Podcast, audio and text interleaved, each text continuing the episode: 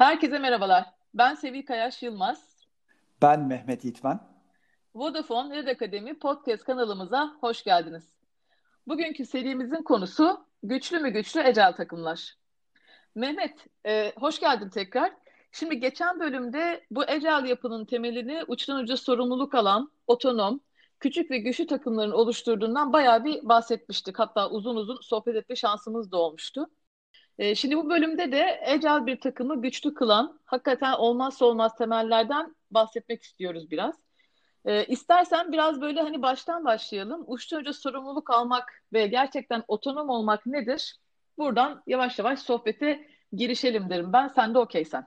Tamam, süper, harika. Güzel bir konu, otonomi. Şimdi e, tanımsal olarak baktığımızda aslında otonomiden kastımız şu. E, takımın hedefine gitmek için gerekli karar ve adımları kendisinin alabilmesi ve kendi başına ilerleyebilmesinden aslında bahsediyoruz. Yani takıma şunu yap, bunu yap diye direktif veren bir yapı olmadan ya da takımın sürekli onay almayı beklemeden, başka bir yere bağımlı olmadan kendi başına ilerleyebilmesinden bahsediyoruz. Ancak böylelikle sorumluluğu sahiplenen, hızlı adımlar atan, deneyen, yanılan ve de iyileştiren takımlar aslında ortaya çıkabiliyor. Ben bunu biraz çocuk yetiştirmeye benzetiyorum. Benim bir çocuğum yok ama etrafımda e, epeyce çocuklu aile var. Onlardan sıkça gözlem yapma şansına sahibim. E, çocuğuna sürekli karışan, çocuğunu yönlendiren ya da kısıtlayan bir aile örneği düşünelim. Bu ailenin çocuğunu gelecekte hayal etmeye çalışalım. Nasıl, nasıl bir yetişkin görmeyi umabiliriz? Sanırım kendi ayakları üzerinde duran, cesaretli ve başarılı bir yetişkini hayal etmek biraz zor bu noktada. Ya katılıyorum. Hani kolay değil belki ama hani bir yandan da şunu da düşünmek lazım. Hani özgürlüğü sağlamak da çok kolay değil. Yani günün sonunda hani buna inanıp özgürlüğü versen bile bu sefer de aklın hep aslında onda kalıyor. İşte yok yanlış mı yaptı? Doğru insanlarla mı birlikte? Doğru şeyleri mi yapıyor? Aslında tonla insanın aklına gelen bir sürü soru var. Tam bir anne gibi konuştun Sevil. Çok doğru. Yani çok haklısın aslında. E, bu örnekte e, şöyle yapalım. Aileyi e, şirkete benzetelim. E, şirket olarak düşünelim. Çocuğu da çalışanları, bu şirketin çalışanları olarak ele alalım. Şimdi enteresan olan şey şu aslına bakarsan. Çok iyi eğitim görmüş, açık fikirli ve demokrat kişilerin, bunlar yöneticiler belki de o şirkette, bir anda şirkete geldiğinde yani konu iş olduğunda çok farklı davranabildiğini görüyoruz. Hatta bunun belki de en uç boyutu diktatörlüğe kadar gidebiliyor. Bu insanlar, yani tabii burada az önce de söylediğim gibi belki de e, tekrar altını çizmek gerekiyor. Klasik tarzdaki yönetimden bahsediyorum. Sosyal çevrelerinde ya da evlerinde böyle olmamalarına rağmen konu işe gelince bir şekilde çalışanlarını ne yapmalarını bilmeyen, beceriksiz birer insan olarak görüp buna göre davranış geliştirebiliyorlar. İşte o zaman sonuç aynı baskınlanan bir çocuk örneğindeki gibi cesaretsiz, kendi ayakları üzerinde duramayan ve başaramayan çalışanlar olarak karşımıza çıkıyor. Halbuki işte biz ecel yapıda diyoruz ki hız için onay mekanizmalarını azaltmak ve bağımlılıkları yok etmek. Yaratıcı çözümlerin geliştirebilmesini sağlamak için alan bırakmak ve etkinlikleri geliştirmek. Başarı için de tüm bunlarla birlikte bu ekiplere sorumluluk vermek gerekiyor. Burada vermek kelimesi önemli. Altını bir daha çizmek isterim. Klasik yapılarda yukarısı hep ister. Hepimizin malumudur. Ecel organizasyonda ise yukarının yukarı olmayı bırakması ve bunun için de vermesi gerekiyor diyebilirim. Yani çok katılıyorum sana ama e, zannediyorum burada takımın da nasıl bir kapabilitede olduğu, işte senin o takıma gerçekten ne kadar güvendiğin de önemli bir faktör. Yani öbür türlü böyle kuru kuruya güvenmek çok kolay olmasa gerek. Harika nokta, çok doğru. Tam da bu noktada şunu söylemek gerekiyor. Otonomi için takımın yetkin olması da çok önemli. Yani takımda doğru yetkinlikler yoksa ya da takım nasıl ilerleyeceğini kendisi belirleyecek uzmanlıklara bir şekilde sahip değilse burada gücü takıma verseniz de başarılı bir çıktıyı görebilmek, başarılı bir senaryonun oluşmasını beklemek çok mümkün olmuyor. Yani özetle belki şunu söyleyebiliriz Sevil, madalyonun iki yüzü var. Takımlara alan yaratmalı ve paralelde de onların yetkinliğini desteklemeliyiz. Ancak böylelikle otonomiyi sağlayabiliriz.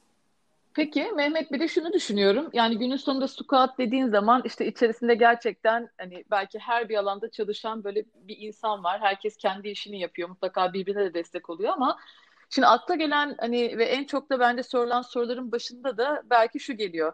Yani organizasyon yapılarını Agile'a geçirmek için daha fazla sayıda mı insana ihtiyaç var? Yani bu soruyu şimdi en fazla işte ya CEO'lardan ya da insan kaynakları liderlerinden duyuyorum ben. E tabii şaşırtıyor mu? Hayır. Çünkü onların da günün sonunda hakikaten e, derdi tasası biraz hani insan konusunda da verimli bir yapıya doğru gitmek. Yani hakikaten özetle Agile'a geçince insanlar gereken insan sayısı artıyor mu yoksa stabil mi kalıyor yoksa azalıyor mu? Belki biraz onunla ilgili sohbet edebiliriz. E, Valla eyvah eyvah diyorum. Çok derin bir konu çünkü. Ama birazcık dilim döndüğünce anlatmaya çalışayım buradaki e, görüşümü. Derin bir konu dedim çünkü bence bunun altında e, yatan bir zihniyet problemi var. Önce oraya adreslemek gerekiyor. Şöyle ki 20. yüzyılın en büyük konularından belki de birisi verimlilik başlığıydı. E, dinleyenler bizi belki de şunu diyecekler sürekli her e, podcast serisinde sürekli bir yüzyıl geriye gidiyoruz. Çünkü önemli oradaki referans noktaları üstünde aslında iş dünyasını inşa ettik. O yüzden bunlara ara sıra gidip tanımları konuşmak önemli diye düşünüyorum. E, verimlilik başlığı aslında buradaki konu. Şimdi baktığımızda şöyle çalıştık biz e, 20. yüzyıl dünyası içerisinde. Pazarda sevecek bir ürünü ya da çözümü bul. Bu ürün ya da çözümü müşterilere iletecek operasyonu kur. Oluşan bu makineyi de tıkır tıkır işlet. Yani verimli bir işletim sistemi kur. Harika model. Bununla ilgili de hiçbir derdim yok tabii ki.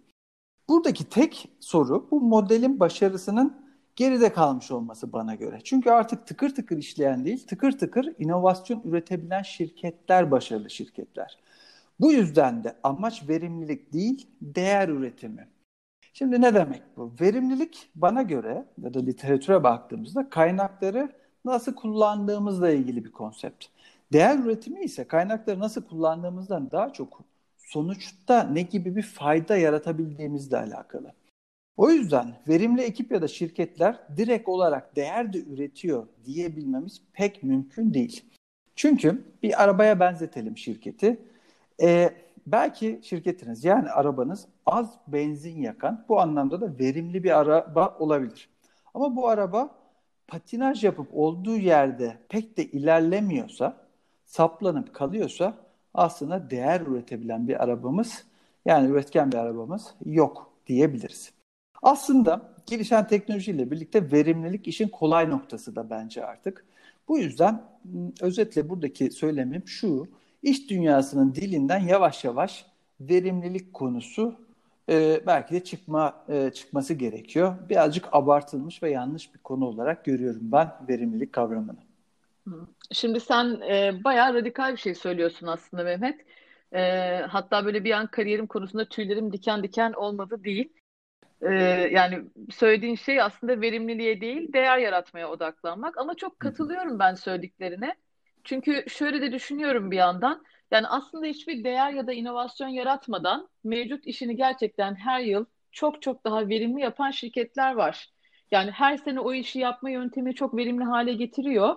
Ama günün sonunda hiçbir değer ya da inovasyon yaratmayabiliyor. E, e, böyle şeyler de aslında neredeyse bütün şirketlerde çalışan liderlerin, işte insanların hedeflerinde oluyor. Ama asıl fark nereden hani geliyor dersek de tabii ki aslında farkı yaratan şey çok katılıyorum değer ve inovasyon. Yani ben aslında biraz ikisinin de bir arada olabileceğini düşünüyorum. Yani verimlilik veya değer veya inovasyon değil de hakikaten bir değer veya inovasyon yaratmaya yönelik ne kadar verimli olabiliyorsun? Yani olamaz mı ikisi bir arada? Biraz sanki benim kafama göre olabilirmiş gibi geliyor bana. Bilmiyorum. Çok güzel bir noktaya değindin aslında. Bence de tabii ki ikisi birlikte yaşayabilir. Ama şöyle oluyor genelde benim gördüğüm, yaşadığım ve deneyimlediğim kadarıyla. Aynı anda her ikisini hedefler ise bir şirket genelde sonuçta birisinin kazandığını görüyoruz. O da daha iyi bildiğimiz, daha alışık olduğumuz taraf yani verimlilik tarafı. Daha az bildiğimiz, daha iyi henüz olmadığımız ya da kendimizi, kaslarımızı geliştirmediğimiz taraf olan inovasyon tarafı maalesef kazanan olmuyor bu tabloya baktığımızda. O yüzden ikisi birlikte olabilir mi? Evet. Ama bir önceliklendirmeye sokmak gerekiyor. Önce değer üretimi odağı, belirli bir değer üretimi refleksini kazandıktan sonra şirket tabii ki bunu daha verimli bir hale getirerek sürdürülebilir hale götürmek önemli bir nokta. İşte burada bu ikisi beraber tabii ki de yaşayabiliyor olacak. E, derin bir konu demiştim. E, ben konuyu da biraz dağıttım. Soruya geri dönecek olursam aslında şöyle. Ecel dönüşümle birlikte insan sayısını arttırmak gereksinimi olacakmış gibi evet görünüyor ama bu bir yanılsama aslında. Altında da işte bu bahsettiğim verimlilik odağında olmak ve değer üretim zihniyetini anlamamak yatıyor. Şimdi mevcut yapılarda bir kişi aynı anda birçok işle uğraşıyor. Biz de sanıyoruz ki insan sayımızı arttırmadan biz bir sürü işi hallediyoruz. Ya evet hallediyoruz belki ama hangi hızda, hangi kalitede halledebiliyoruz? Hani meşhur hesaplamalar vardır sen de bilirsin. Ee, bir kişinin aynı anda uğraştığı projelerdeki planlanan katılımına bir bakarsın ki 1.6 kişi çalışıyormuş gibi bir hesap ortaya çıkar. Yani ne büyük marifet aslına bakarsan elimizde bir kişi var ona 1.6 kişilik iş yaptırdık. Yani suyunu çıkardık. E mümkün mü bu? Aslında bu kişi gerçekten düzgün bir değer üretebiliyor mudur? Mümkün değil. E, bu yoğunluktan dolayı o kişinin üretim hızı aslında radikal bir şekilde düşüyor. Kalitesi negatif etkileniyor. Yenilikçi fikirler üretemiyor bu kişiler. Demotive de oluyorlar gibi gibi aslında buradaki yan etkileri arttırabiliriz. E, çok detayına girmeyeceğim bunun ama bu konuda birçok araştırma var. Dinleyenler e, bu konuları araştırıp e, bu bilgilere ulaşabilirler. Multitasking is a myth ya da utilization gibi konuları tavsiye ederim araştırmalarını. Peki, güzel bir öneri. Ee, ben şimdi sen bundan bahsedince direkt aklıma mindfulness geldi. Yani Hı-hı. belki de özellikle son dönemde en çok konuştuğumuz konseptlerden bir tanesi mindfulness. İşte ne demek? İşte anda kalmak, gerçekten sadece o ana odaklanmak. Yani böyle aynı anda, aynı zamanda birçok şeyi yapmaya çalışıp dağılmaktansa gerçekten o yaptığın tek şeye odaklanmak aslında belki de mindfulness'ın yapılabilecek en temel tanımlarından birisi olabilir. Şimdi bununla ilgili de çok fazla kaynak var biliyorsun. Hepimiz okuyoruz. Dolayısıyla hani ben de dinleyicilere bir kitap önereyim. Ee, belki de özellikle hiç okumayanlar için iyi bir kitap önerisi olabilir. Yeni başlayanlar için Farkındalık. John Kabat-Zinn'in bir kitabı bu. Yani merak eden varsa mindfulness'ın ne olduğunu derinleşmek isteyen varsa güzel bir başlangıç noktası olabilir diye düşünüyorum. Harika öneri. Ee, şimdi özetle toparlamaya çalışacak olursam aslında şunu diyorum. Mevcut yapılarımıza baktığımızda kalabalık, herkesin çok çalıştığı ama üretimin düşük olduğu organizasyonlar görüyoruz. Ben bunlara bal yapma zarı organizasyonları diyorum. Yani kendi çapında verimli verimli çalışan ama yeni bir şey üretemeyen organizasyonları tanımlıyorum bununla. Yani araba örneğinden bakacak olursak patinaj yapan artık da zemine saplanmaya başlamış bir yapıdan bahsediyoruz. Şunu da söyleyebilirim herhalde net bir şekilde. Fark yaratamıyorsanız verimli verimli batarsınız. İşte ecel yapıya geldiğimizde burada odaklanma ile birlikte bağımlılıkları azaltıp özgürlükleri de arttırınca aslına bakarsan daha az kişi daha çok şey yapabilir hale geliyor. Böylelikle de otomatik olarak değer üretimi artıyor. Bunun için de insan sayısını arttırmaktan kesinlikle bahsetmiyorum. En başta söylediğimiz gibi aslında alan yaratmak ve yetenekleri desteklemekten bahsediyorum. Güçlü ve yetenekli takımlarınız varsa odaklanmayla birlikte daha az kişiyle daha çok üretebilirsiniz diyoruz. Yani katılıyorum sana Mehmet. Belki bu noktada biraz hani hakikaten verimliliğe nasıl bir tanım atfettiğin de çok önemli. Yani bu verimlilik konusu bence zaten Ecel'den bağımsız bir konu. Ee, hani buradaki kasıt her yıl işte headcount sayısını azaltmak, bütçeleri kısmak ise e, bu tabii çok tek taraflı bir bakış açısı.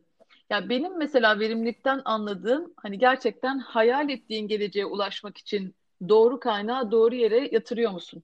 Yani bu senin tanımında belki buradaki hayal ettiğin gelecek de aslında üretmek istediğin değerle örtüşebilir. Belki değeri öyle tanımlayabiliriz.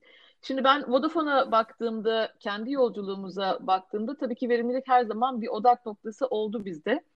Bizim organizasyona bakarsan belki hani sen de bayağıdır bizimle birliktesin dolayısıyla gözlemliyorsundur. Yani biz böyle hani hakikaten şişkinlikleri, yağları çok olan bir organizasyon değiliz. Yani hatta belki hani o tabirle bayağı fit bir organizasyonuz. E, fit bir organizasyon ne demek? İşte hakikaten e, işleri gerçekten böyle çokça insanlarla, çok sayıda insanlarla yapmayan, e, belki de çok şişkinlikleri olmayan bir organizasyon gibi düşünebilirsin. Tabii şimdi Ecail'dan önce de on, öyle olmanın çok büyük faydasını gördük. Çünkü biz Ecail'dan önce de bir dijitalleşme ajandası ile çalışıyorduk. Tabii dijitalleşmeye çalışırken bu mutlaka yeni bir takım alanlara yatırım yapmanı gerektiriyor. Ama şunu da unutmamak lazım ki bir yandan da aslında eskiden yatırım yaptığın bazı alanlara da yatırım yapmamanı da gerektiriyor. Yani burada hayatımıza yeni ne sokacağız konusu çok önemli bir konu. Ama nelerden vazgeçeceğiz konusunu belirlemek de bana sorarsan en az onun kadar önemli bir konu. Yani dolayısıyla e, hani baktığın zaman gerçekten sadece headcount insan için değil, e, para, efor, enerji, zaman gibi konular için de bence bu bakış açısına sahip olmak hakikaten önemli diye düşünüyorum. Yani dolayısıyla da buradaki aslında mesele hani ek kaynak yaratmak değil, kaynak dağılımını belki de tekrar düzenlemek, tekrar gözden geçirmek.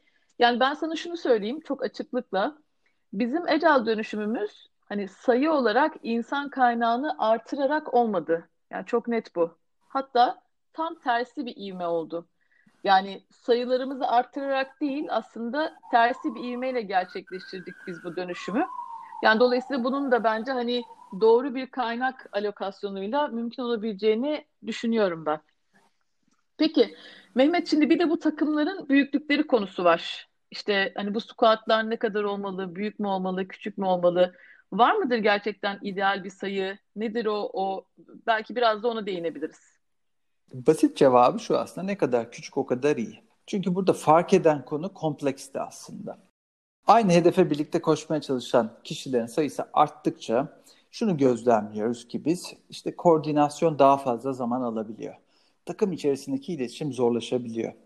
E, bununla birlikte takım içerisinde gruplaşmalar ve bunun da getirdiği bazı negatiflikler takım içerisinde yaşanmaya ve takım olgusu zarar görmeye başlayabiliyor. Ya da sosyal aylaklık olarak tanımladığımız durum yani araya kaynamalar diye tabiri caizse kısaca bahsedebileceğimiz artabiliyor. Bu insan doğası ve kapasitesiyle ilgili bir konu aslına bakarsan. O yüzden dediğim gibi ne kadar küçük ve yetkin bir takım o kadar iyi diyoruz biz. Hani filmlerde e, vardır ya SWAT takımları ya da işte bordo bereli takımlar. Bunun gibi düşünebiliriz. Küçük ve güçlü takımlar e, en hızlı hareket edebilen takımlar olarak ecel dünyalara karşımıza çıkıyor. Doğru. Yani bu da bence bizim hakikaten e, önemli öğrenmelerimizden bir tanesi. Biz şimdi yapıları kurgu, kurgularken Vodafone'da e, squat'taki insan sayılarını böyle 8 ile 12 arasında olmalı gibi bir yönlendirmeyle yola çıktık. Yani maksimum 12 olsun, 8'in altına da inmesin gibi. Şimdi genel olarak böyle yapılarda da uyduk buna. Çoğu yerde uyduk ama bazı yerlerde yani bir takım nedenlerle uyamadığımız noktalarda oldu. E, ve çok enteresandır ki onları da bir süre sonra aynen bahsettiğin zorluklar nedeniyle bölmek zorunda kaldık. Yani örnek vereyim. Mesela 20 kişilik bir squad kurmuştuk bir tribe'ın altında. Sonra bunu iki squad'a bölmek zorunda kaldık. E, çünkü hani hakikaten sayı 20 olduğunda hayat çok zorlaşmaya başladı. Dolayısıyla dediğin şeye çok katılıyorum yani ne kadar küçük o kadar iyi, o kadar her şey yolunda. Büyüdükçe yönetmek de çok zor oluyor. Yani aslında hayatta olması gerekenler bir şekilde oluyor Mehmet yani er ya da geç. Ee, ama akla şu soru gelebilir belki. Yani hakikaten tamamen bağımsız diyoruz ya squatlara. Hiçbir şekilde kimseye bağımlılığı olmasın. Tek başına otonom bir şekilde hayatına devam edebilsin.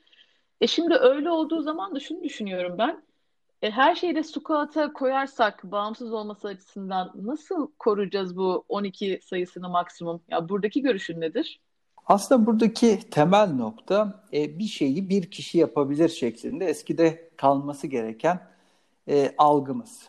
E, herkes sadece tek bir konudan anlarsa aslına bakarsan doğru ki e, bu sayıları kolayca aşarız ve e, küçük güçlü takımlar yaratmamız çok da mümkün olmaz. Sanırım biraz startuplar gibi düşünmek gerekiyor. Yani evet herkesin bir uzmanlık alanı olması ve takıma bu uzmanlığıyla dahil oluyor olması gerekiyor.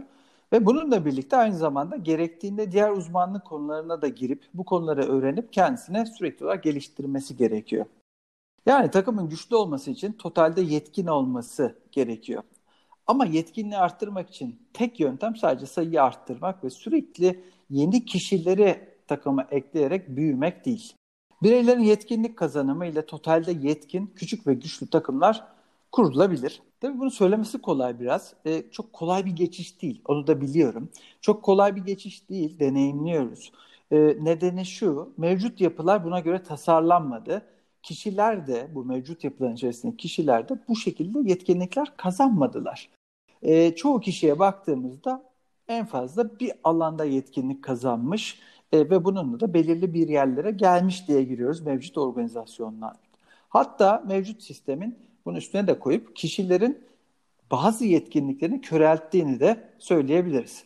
E, o yüzden kolay bir geçiş değil. E nasıl yapacağız? O zaman en önemli soru bu. Aslında bir orta yol var burada. O da bazı alanlarda uzmanlığı işte ecel takımlara yani squatlara direkt koymayıp dışarıda bir fonksiyon olarak tutabilmek. E, bu geçici bir çözüm e, ama e, çalışacak orta e, bir yol olarak aslında karşımıza çıkıyor. Ki bildiğim kadarıyla e, Vodafone Türkiye'de de benzer bir çözümle ilerliyoruz. Doğru söylüyorsun. Ee, biz Vodafone'da bu konuyu aslında Center of Excellence dediğimiz işte bu uzmanlık yapılarıyla çözdük. Nedir Center of Excellence? Aslında squat'ta daimi olarak olması gerekmeyen, e, şirket çapında belki bir strateji yönetiminin hakikaten önemli olduğu, bir de özellikle kaynak sıkıntısının çok fazla olduğu e, aslında alanları tribe'ın dışında tutmak. Ama tabii ki tribe'a destek verecek bir yapıda tutmak ve konumlamak e, gibi aslında tarif edebiliriz. Bu ekipler ne yapıyorlar? Bu ekipler aslında bazen squatlara girip çıkıyorlar ihtiyaçlar nezdinde. Ya da bazen hiç gir çık yapmadan gerçekten tamamen dışarıdan destek veriyorlar. Ya böyle birkaç örnek hani neyi söyleyebilirim diye düşündüm. Mesela Big Data ekibi bizde böyle bir ekip. İşte pricing, fiyatlandırma böyle bir ekip. İşte brand strateji böyle bir ekip. Yani bu ekiplerin bütün özelliği kendi uzmanlıklarıyla Tribe'ın dışında kalıp tamamen gereken noktalarda Tribe'a ve squatlara o desteği vermek aslında. Aynen konuştuğumuz gibi aslında bu güzel bir çözüm ama yine e, şunu belki yinelemek e, gerekir. Bu ara bir çözüm. Neden? Agility'yi arttırmak aslında bu fonksiyonel ve merkezi yapılarında azalması demek.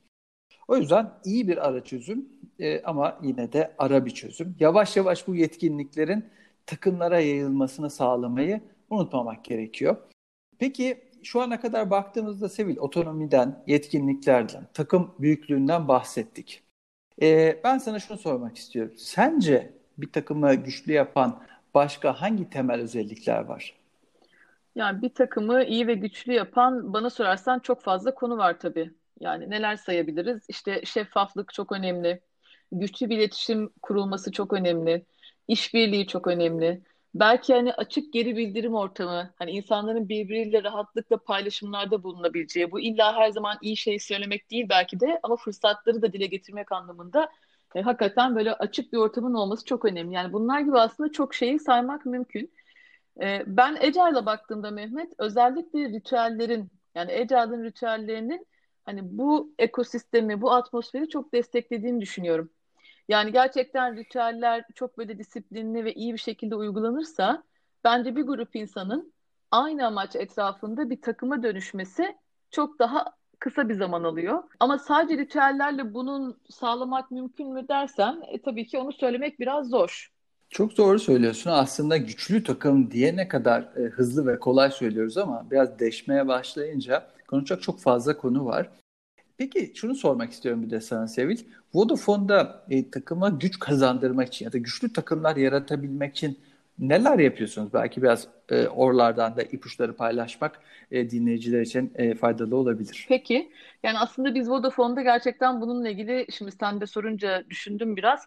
E, bayağı ciddi inisiyatifler alıyoruz. Böyle birkaç tane örnek vereyim. Hatta biraz belki de geriden başlayarak örnek vereyim. Çünkü bir tribe'ın kurulması aşaması da bence önemli bir aşama. Şimdi bir kere biz hani hakikaten herhangi bir tribe'ı kurmadan hani mutlaka Stilco dediğimiz bir core ekip kuruyoruz. İşte bu ekibin içerisinde kimler var? Tribe lead mutlaka var. Mutlaka o fonksiyonun HRBP'si var. E, Agile Coach mutlaka var. Bu böyle küçük bir core ekip gibi düşün. Buradaki ekibi kurmamızdaki amaç şu. Aslında bu ekip neredeyse o tribe'ın altında bütün squadlar kurulana kadar işin başında oluyor. Yani şimdi ben neden buradan başladım? Çünkü aslında biz bir tribe kurulumunu da bir takım olarak yönetiyoruz. Ve gerçekten hani bunun çok hızlı ilerlediğini çok gözlemledik. O yüzden de hakikaten bugün bir tribe kuracaksak öncesinde Stirko'yu mutlaka kurup ona göre de daha hızlı yol alıyoruz. Şimdi ikinci neyi söyleyebilirim? İkincisi şu, yani tabii ki squatlar kurulduktan sonra mutlaka hani belki ritüellerin de ötesinde e, bir takım tanışma aktiviteleri düzenliyoruz. Çünkü insanlar birbirini tanıdıkça aslında bağ kurmaya başlıyor. Ya çok sevdiğim bir laf vardır benim. Hani genelde insanlar böyle business networking ile ilgili hep işte hani ağ kurmak çok önemli. Ağın ne kadar genişse o kadar iyi gibi şeyler söylerler ya. Yani bence buradaki konu ağ kurmak değil aslında. Gerçek anlamda bağ kurmak. Dolayısıyla bağ kurmak için de insanların birbirini tanımasına çok ihtiyaç var. Ee, bir üçüncü inisiyatif, hani özellikle takımların bazı dönemlerinde takım koçluğuna çok odaklanıyoruz biz. Böyle bununla ilgili dizayn ettiğimiz, özel dizayn ettiğimiz bir programımız var mesela. Adı Let's Agile. Bu da bence takım koçluğu konusunda bize çok yardımcı oluyor. E bir de tabii hani biliyorsun squatlardaki Scrum Master'lar ve Agile koçlarda sürekli bireysel coaching yaparak aslında bütün insanların aynı amaç etrafında bir takım gibi hareket etmesi noktasında çok büyük katkı sağlıyorlar. Ha, bir de belki şeyi söyleyebilirim son olarak. Özellikle biz hani tabii ki business KPI'leri bütün şirketler takip ediyor ama buradaki konu sadece business KPI'ler değil. Ee, biz bir takım böyle hakikaten bağlılık e, surveyleri de yapıyoruz. İşte böyle çok kısa, uzun olmayan böyle birkaç sorudan oluşan surveyler gönderiyoruz insanlara. Bir kendi ağızlarından da gerçekten ne hissediyorlar, nerelerde zorluk geliyor, görüyorlar, nerelerde gerçekten ne tarz önerileri olabilir. Bunları aslında insanlara soruyoruz. Yani bunu böyle periyodik yaptığınız bir pulse check survey gibi de düşünebilirsin. Bayağı bir inisiyatif varmış aslında şimdi bak sayınca gerçekten e, birçok şey yapıyormuşuz takım olmak adına. E, aynen yani takım olmak kolay değil. Epey bir efor koymak gerekiyor. Bence biraz sabır da gerekiyor. E, ben şöyle diyorum burada. İşte biz iyi takım örneklerini sporda sıkça görüyoruz spordaki işte futbol, basketbol ya da herhangi bir e, takım oyununa baktığımızda oradaki oyuncular belki böyle milyonlar kazanıyorlar ama bir takıma geldiklerinde hemen e, bir hafta sonra ya da bir birkaç ay sonra onlardan süper bir takım olmalarına ve performans göstermelerini beklemiyoruz. Görmediğimizde de şaşırmıyoruz. Hatta bir futbol takımı için şunları falan duyabiliyoruz. Ya işte iki yıl geçti ve nihayet takım oturdu. İyi de bunlar milyonlar alan kişiler e, ve işlerini küçümsemiyorum ama e, futbol oynuyorlar. E, hadi artık e, bir performans görelim. E, demek ki takım olmak kolay değil. Bu e, onu gösteren güzel bir örnek benim için. E, biraz sabırlı olmak gerekiyor ki işte e, spor takımlarına baktığımızda e, belki onlarca koçları, e, birçok yardımcıları var. Onların iyi bir şekilde gerçekten takım olup performans göstermesine sağlamaya destek olmaları için. Bu yüzden galiba biraz kurumlarda, iş hayatında biz hızlı sonuçlar görmek istiyoruz ve takım olmayı bazen bu anlamda e, biraz sabırsızlıkla ele alabiliyoruz. Önemli bir nokta sanırım burada takım olmanın ciddi efor koymak gerektiği ve takım olabilmek için belki biraz da sabretmemiz ve zamana bu eforları yaymamız gerektiği diye öne çıkıyor diye düşünüyorum. Doğru yani e, tabii böyle hani hemen gelsin insanlar bir araya böyle e, tak çalıştırsın gibi tek seferlik bir iş değil bu yani bunu bence kabul etmek lazım. Yani keşke öyle olsa ama bence hani insanın olduğu hiçbir konu bence böyle ilerlemiyor. Yani Bruce Tuckman diye bir psikolog var. Onun böyle yüksek performanslı takımlar için tanımladığı beş tane aşama var. Biliyorsundur onları.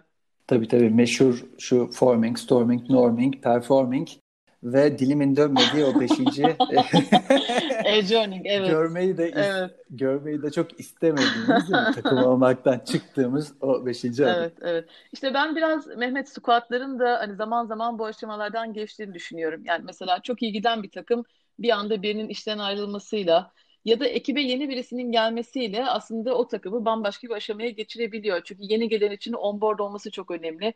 E, ayrılanın yerinin gerçekten iyi bir şekilde dolması çok önemli. Yani dolayısıyla aslında bütün bunlar bize takımın hani tabii ki biliyoruz bunları canlı dinamik bir yapı olduğunu hakikaten e, gösteriyor. Yani bunu bence kafada tutmakta fayda var. E, ama ben sana şöyle söyleyeyim. Hani normal bir takıma göre ben e, Agile bir takımın, bir squad'ın gerçekten ritüeller sayesinde e, hakikaten çok daha rahat ilerlediğini gördüm. Çok daha kısa sürede yol aldığını gördüm. Yani Vodafone'da en azından bizim tecrübemiz bu oldu. Bence bu da Agile'ın ritüelleri hakkında bana sorarsan bir şeyler söylüyor. Şimdi hazır ritüellerden bahsetmişken de bence biraz yavaş yavaş oraya doğru gidebiliriz diye düşünüyorum. Ee, sana şöyle bir sorun var. Yani hakikaten şimdi bu squatlara uzaktan bakan kişiler şöyle düşünüyor. Ya kardeşim ne var bunda işte ellerinde postitler var. Yani bu aslında yazdığını yap, yaptığını yaz ki çok temel şeylerden bir tanesidir. Yani bunun gerçekten nesi farklı diye düşünebiliyor. Ama bir yandan da şuna da bakıyorum ben. Ecel'le birlikte hayatımıza çok fazla yeni terim girdi. İşte planlama, review, sprint hattında nasıldır bu ritüeller? Nereden yola çıkar? Belki biraz da ondan bahsedebiliriz Mehmet. Şimdi ritüellerin amacı ne? Sanırım bir ona bakmak gerekiyor. Çok detaya girmeden ele alacak olursak. E, doğru ki güzel birer ışık tutan yola e, yürüdüğümüz yolda birer araç bu ritüeller. E, amacına bakacak olursak aslında yeni dünyada iş yaşantımız ya da e, karşımıza çıkan problemler çoğunlukla kompleks yani öngörülemez ya da sık şekil değiştiren bir yapıda olarak karşımıza çıkıyor.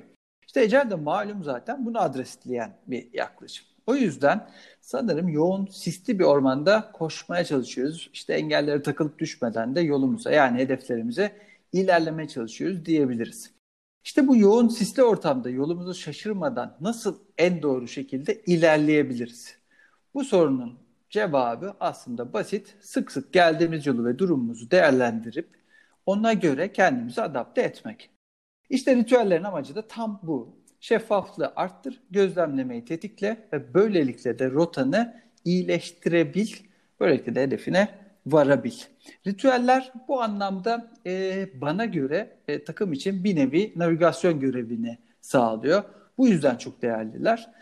E, navigasyon olmadan araba süremez miyiz ya da ilerleyemez miyiz? Valla tabii ki de ilerlenebilir ama hani navigasyonla birlikte gitmenin katacağı değer ve fark da aşikar diye düşünüyorum.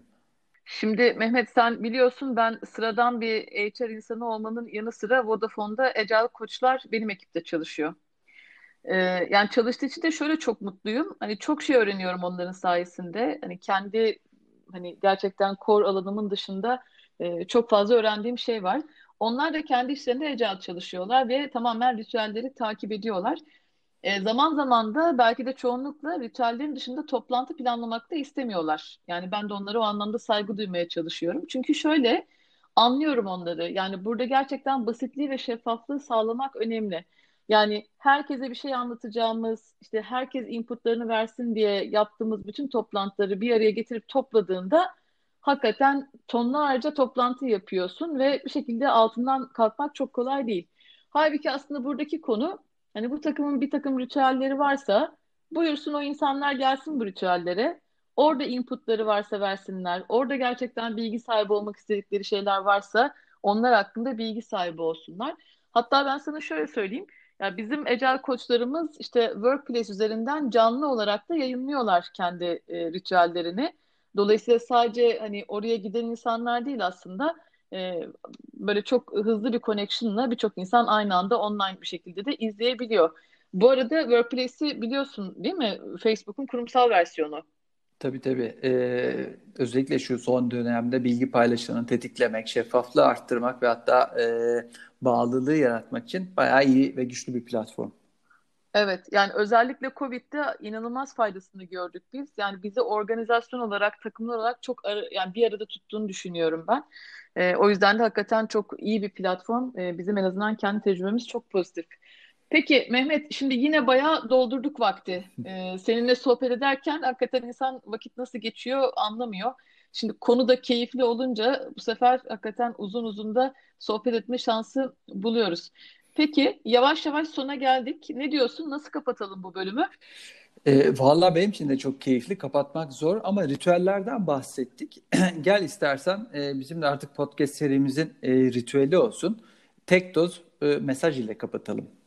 Haydi o zaman yine senden alalım. Nedir bu hafta, bu bölümün tek doz mesajı? E, tüm söylediklerimizi özetlersek aslında başarının anahtarı olarak sürekli iyileştirme. Hani meşhurdur. Kaizen'den bahsetmiş olduk. Böylelikle sanırım mesajımız şöyle versek olur diye düşünüyorum. Güçlü takım sürekli öğrenen takımdır. Yeni bir şeyler denemeye ve gelişmeye odaklanın. Harika. Çok yaşa Mehmet. Bir sonraki bölüme kadar hoşça kalın, sağlıkla kalın. Görüşmek üzere. Görüşmek üzere.